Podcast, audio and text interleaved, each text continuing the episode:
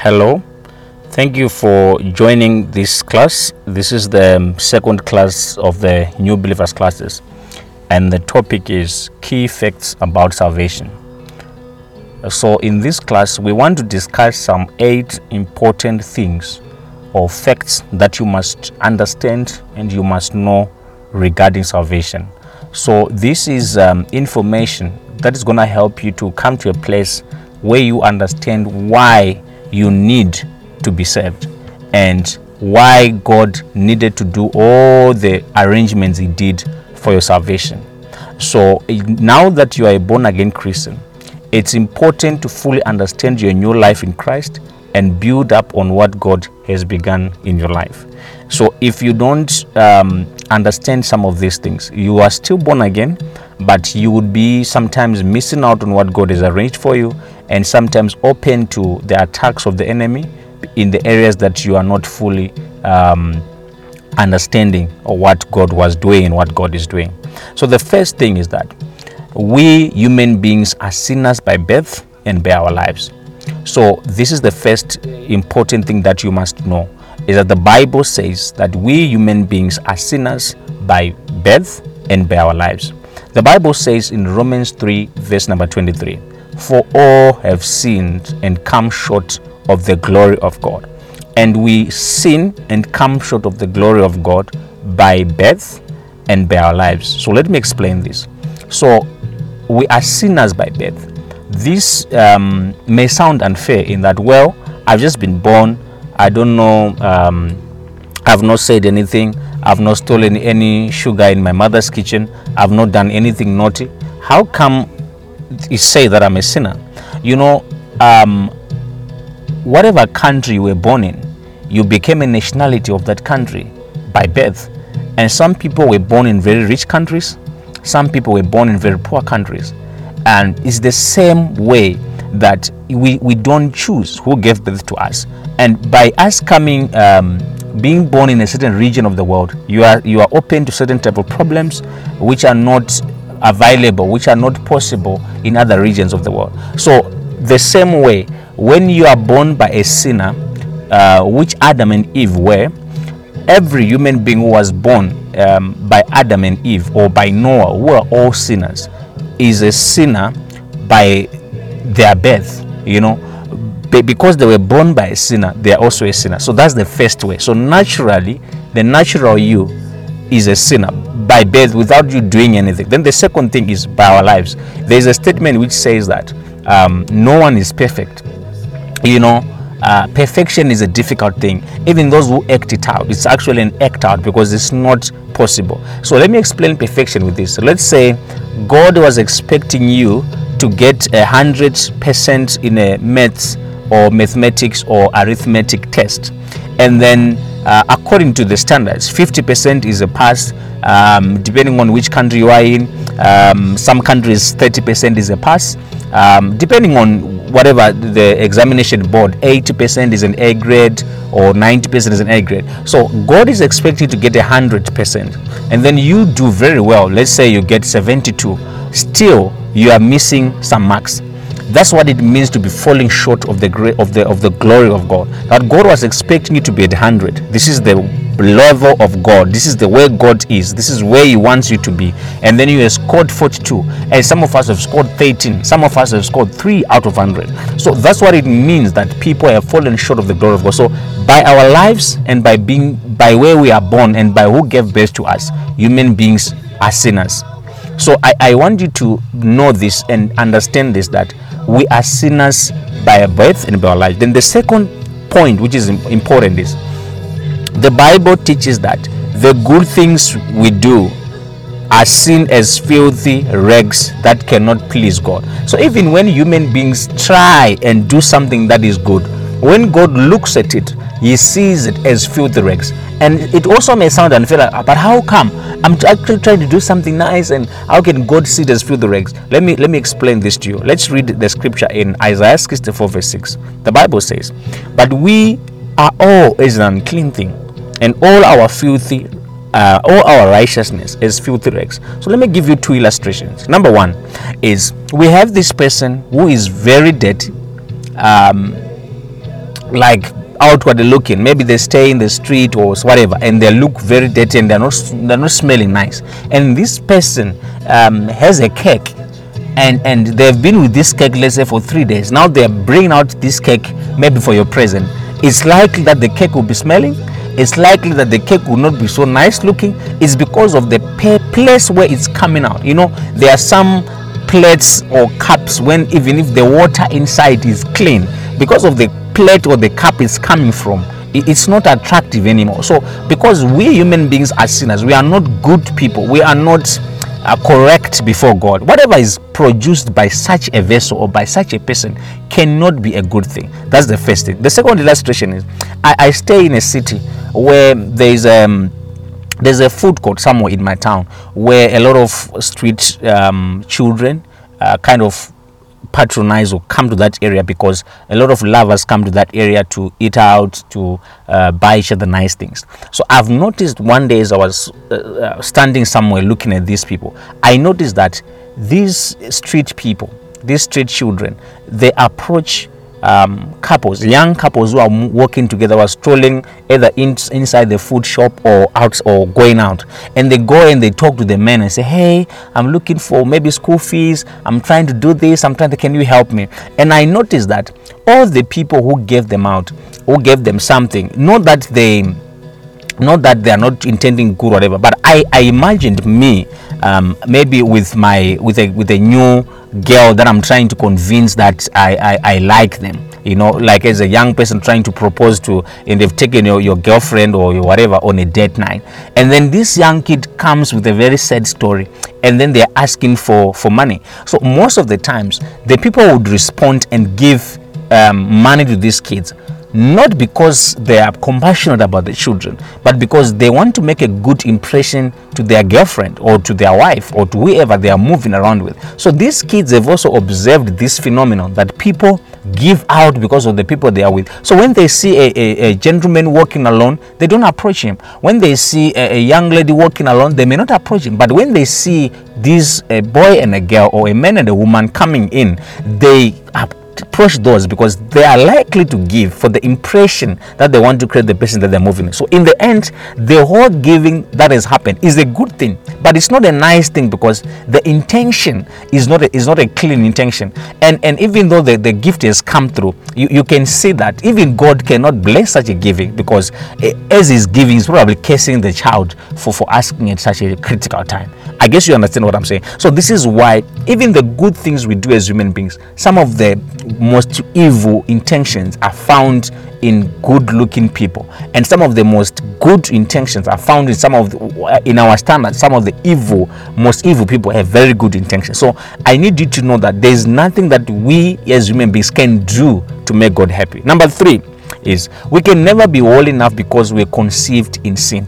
Like i explained earlier because this is our nature this is how we came to the world. We can never be whole enough. Psalms 51, verse 5. The Bible says, Behold, I was sharp in iniquity, and in sin did my mother conceive me. So that's how I came. That's how I am. That's that's that's how I was brought into this world. And it's part of my of my my my nature that I'm a sinner. So we can't ever get a hundred percent. We can't ever um, get to the level that God wants us to be. Then fact number four is that the Bible teaches teaches us that uh, tells us that none of us can receive salvation by doing anything in particular. Um, let's read uh, Ephesians 2, verse 8. The Bible says, For by grace are you saved through faith, that not of yourselves. Now, I want you to know that there is no prayers that you can pray to be saved. There is no Bible quotations you can quote to be saved. There is no church service you can be attending so that you can be saved. There is nothing in this world you can do but all of us are saved by the grace of God. So what does this mean? It means that all the salvation we that is true salvation in the world is received by those who only went to God and asked for it and said, Lord, please save me by your grace. They don't go to God and say, Lord, you said I should pray nine times. I prayed nine times. Please, can I have my salvation? It's not a right, it's not a claim. It's something that we go and ask God for, and He does for us, and He gives it to us. So all of us are saved by the grace of God. Not because we went to this school, not because we are from this country, not because we have not stolen the past four years, not because we have new principles of having one girlfriend at a time. None of these seemingly good things can save you. So I want you to know that your salvation and your entering into heaven is based only on you believing Jesus Christ to have died for you and thus the grace of God which you receive through faith. And that's the only way you can be saved. So you may not be you may not have been sinning from January till now. You may not have been sinning for the past 9 years. But if you are not born again no matter how much principled and straight looking and straight living you have been you cannot be saved by anything you do. We are only saved by receiving uh, Jesus Christ as a personal savior. And that's the grace of God that we are talking about. That's fact number so number 5 says we are not saved by our good works, but by our faith in Christ. Romans 10, verse 9 says, That if thou shalt confess with thy mouth the Lord Jesus, and shall believe in your heart that God has believed him, has raised him from the dead, thou shalt be saved. So we are saved by our faith in Christ, not of any good work that we are ever going to do.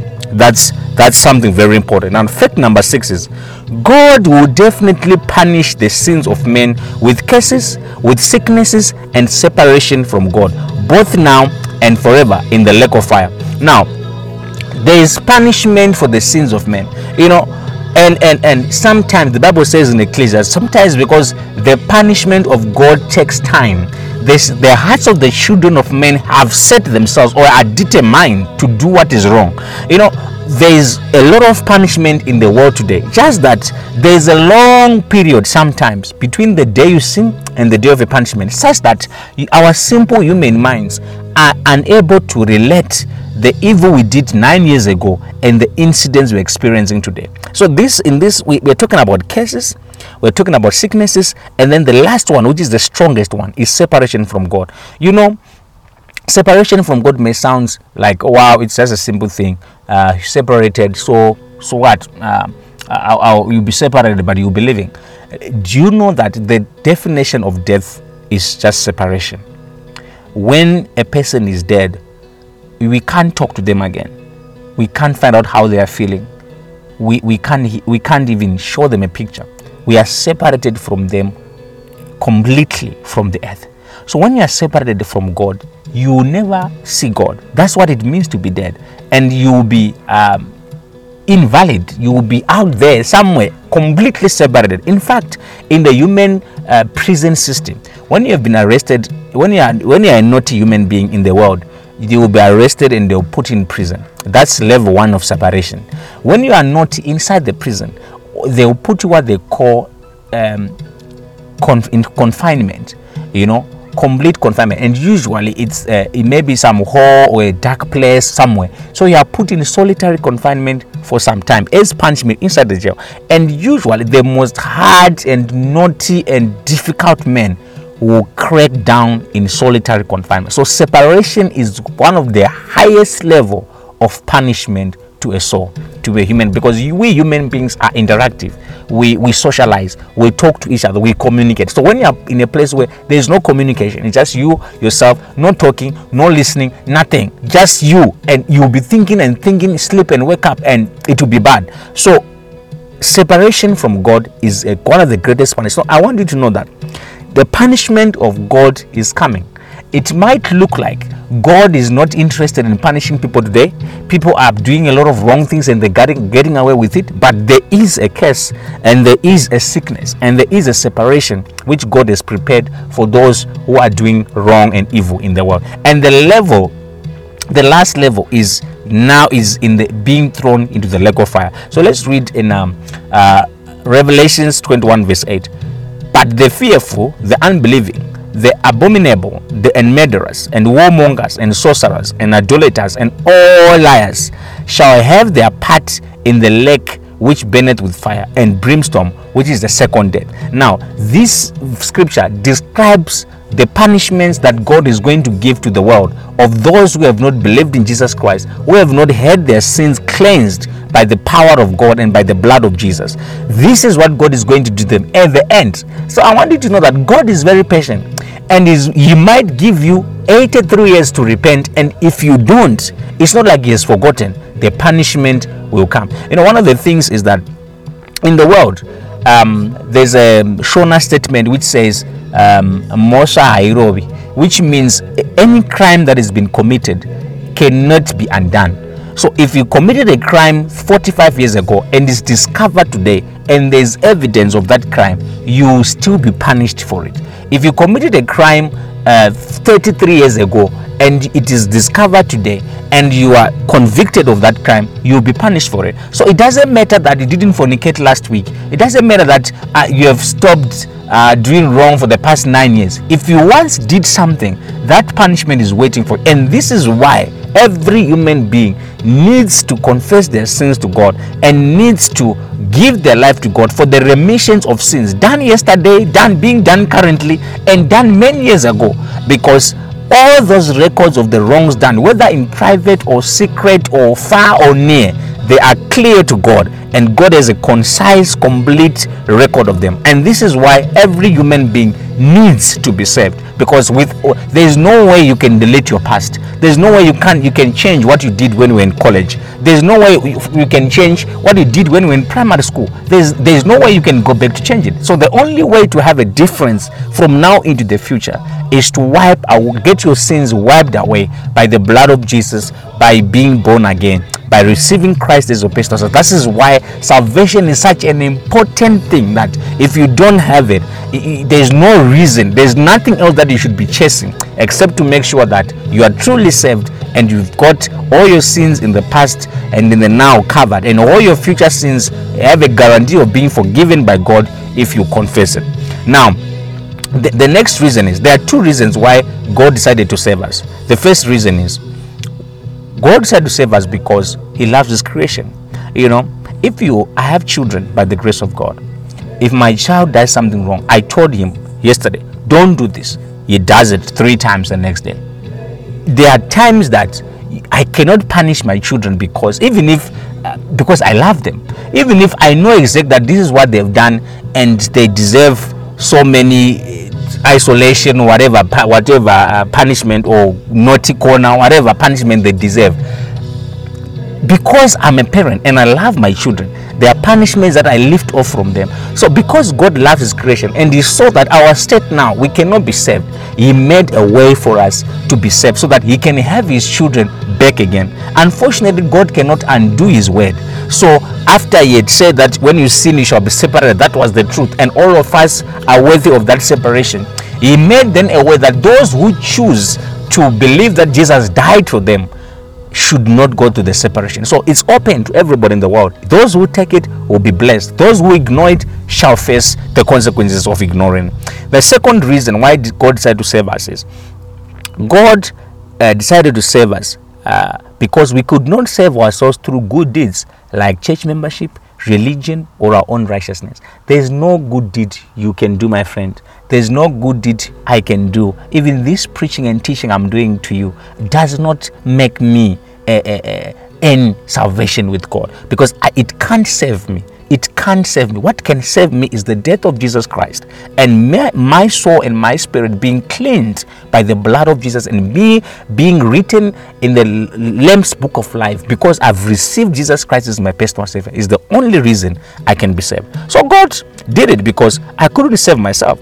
So you see this from um, uh, uh, uh, the scripture we read in Isaiah 64, which says, Even the good things we try to do, they are, they are seen as filthy rags. So, what would be the hope of such a person? No hope because God saw that I couldn't save myself. The next and the last reason for this lesson is Jesus had to come and die on the cross for us because the Bible teaches that without the shedding of blood, there is no forgiveness of sins. Now, I want you to know that forgiveness of sins is possible but it is within um, it is possible within the determined routes or the determined ways that is going to happen.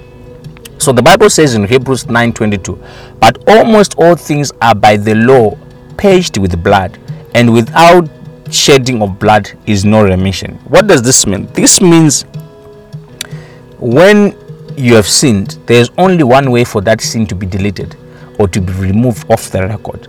And that way is through blood that is purged with blood. For this reason, this is why in the old in the old agreement or the Old Testament, people used to kill goats, cows, and um, sheep to get their sins atoned. So the blood of that animal would then represent their blood or their life to, to clean off the, the, the, the sins. Now, the death of Jesus Christ, this is why Jesus had to die. Because when Jesus died on the cross, he died so that his blood can be the blood that purges away our sin or that cleanses that cleanses away our sin or the one that um, remits our sins or removes sin from us.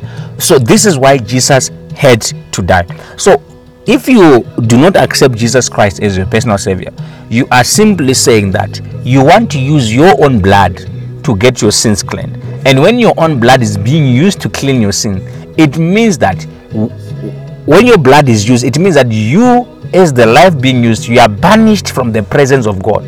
When you are banished from the presence of God, you are being cast into hell. So, in the end, everybody's gonna, everybody's sins is going to be paid. I have my sins being paid by Jesus. Some other people are going to pay for their own sins, and they pay for their own sins by going to hell.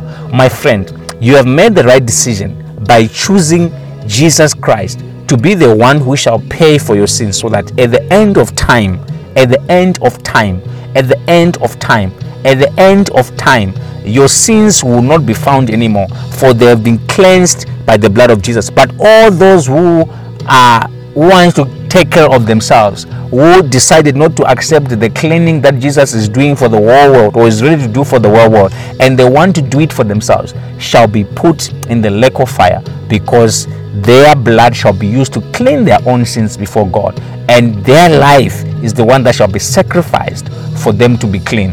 And unfortunately, once you go to hell, you can't go, you can't come back. So you are punished for your sins and you go and you go forever.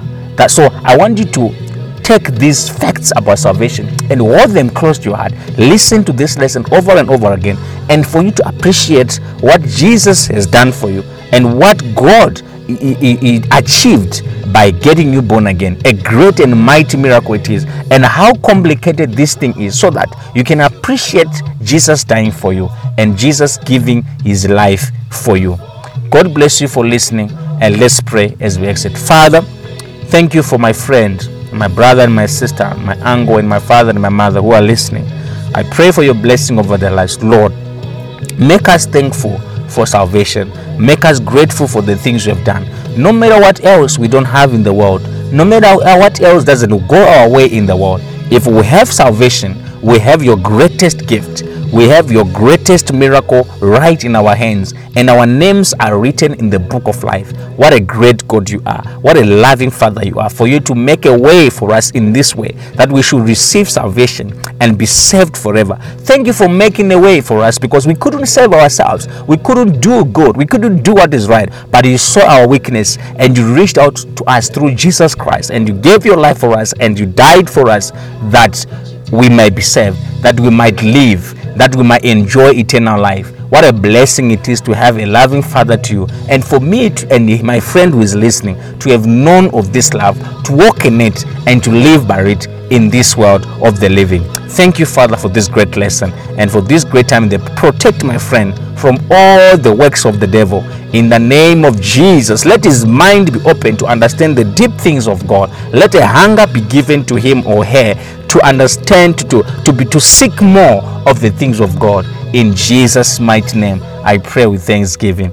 Amen. Wow. God bless you. Thank you so much for listening. See you in the next lesson.